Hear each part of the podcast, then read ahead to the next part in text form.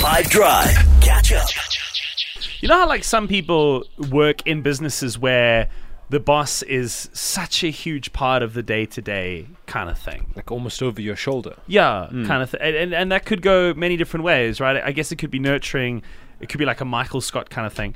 And then other people work in buildings and for companies where you barely even know who the person is. Nowhere near your shoulder. Yeah, far away.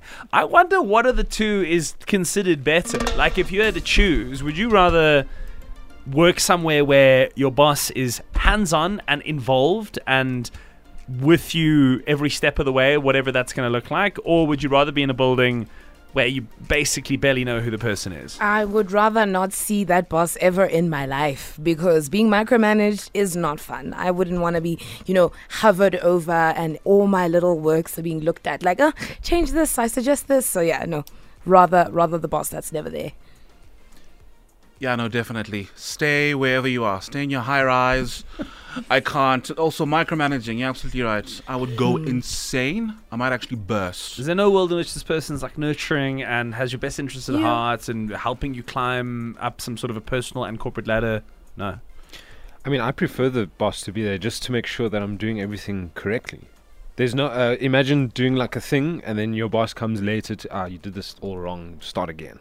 Because there are, as I said, there are companies, and sure, you have like a line manager or whatever, but there's companies where the person in charge barely knows your name, and there are people who love that. But there are people to that is that's the worst thing in the world. So who would you want? You want like Michael Scott or I don't know, CEO of a big massive company that doesn't know your name. If you had to pick one or the other, what is the more preferable option of the two and what's your justification for your choice?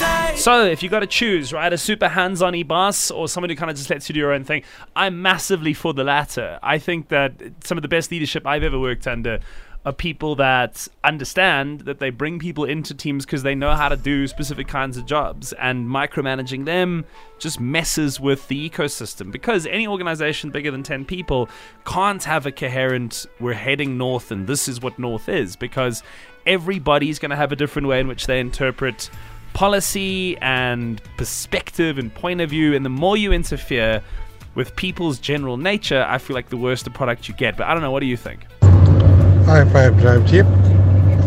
Uh, with your question, I've just moved from a corporate company to a more smaller family-owned company, and uh, I feel that at the smaller company, where the boss is more hands-on, I guess when you do do your job properly and you and you have some wins, it's much more appreciated.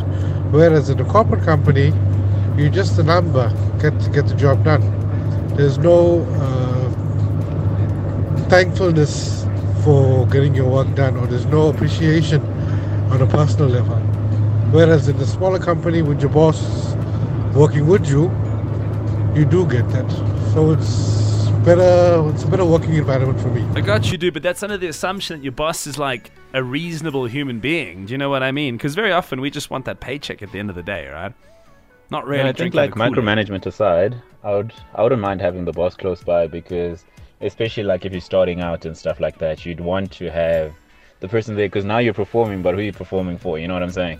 Then now if the boss is very far, no matter how good you do, you're just gonna stay at the same place because they'll never really know you. But you kind of want to get in there with the boss so you can work your way up and to do that you kind of need them around so you can at least impress them and show them that so they'll be nurturing at first maybe they'll try micromanage but then if you perform they'll even stop managing you saying that you got this under control and yeah you'll just be able to keep pushing like that and having them there just means you can negotiate directly to the source if you want a raise you can get those promotions you've ki- you're kind of up there with the boss access to the ivory tower. I don't know. I'm still for the whole leave me alone until I do a bad job and call me in and slap me on the wrist if I have.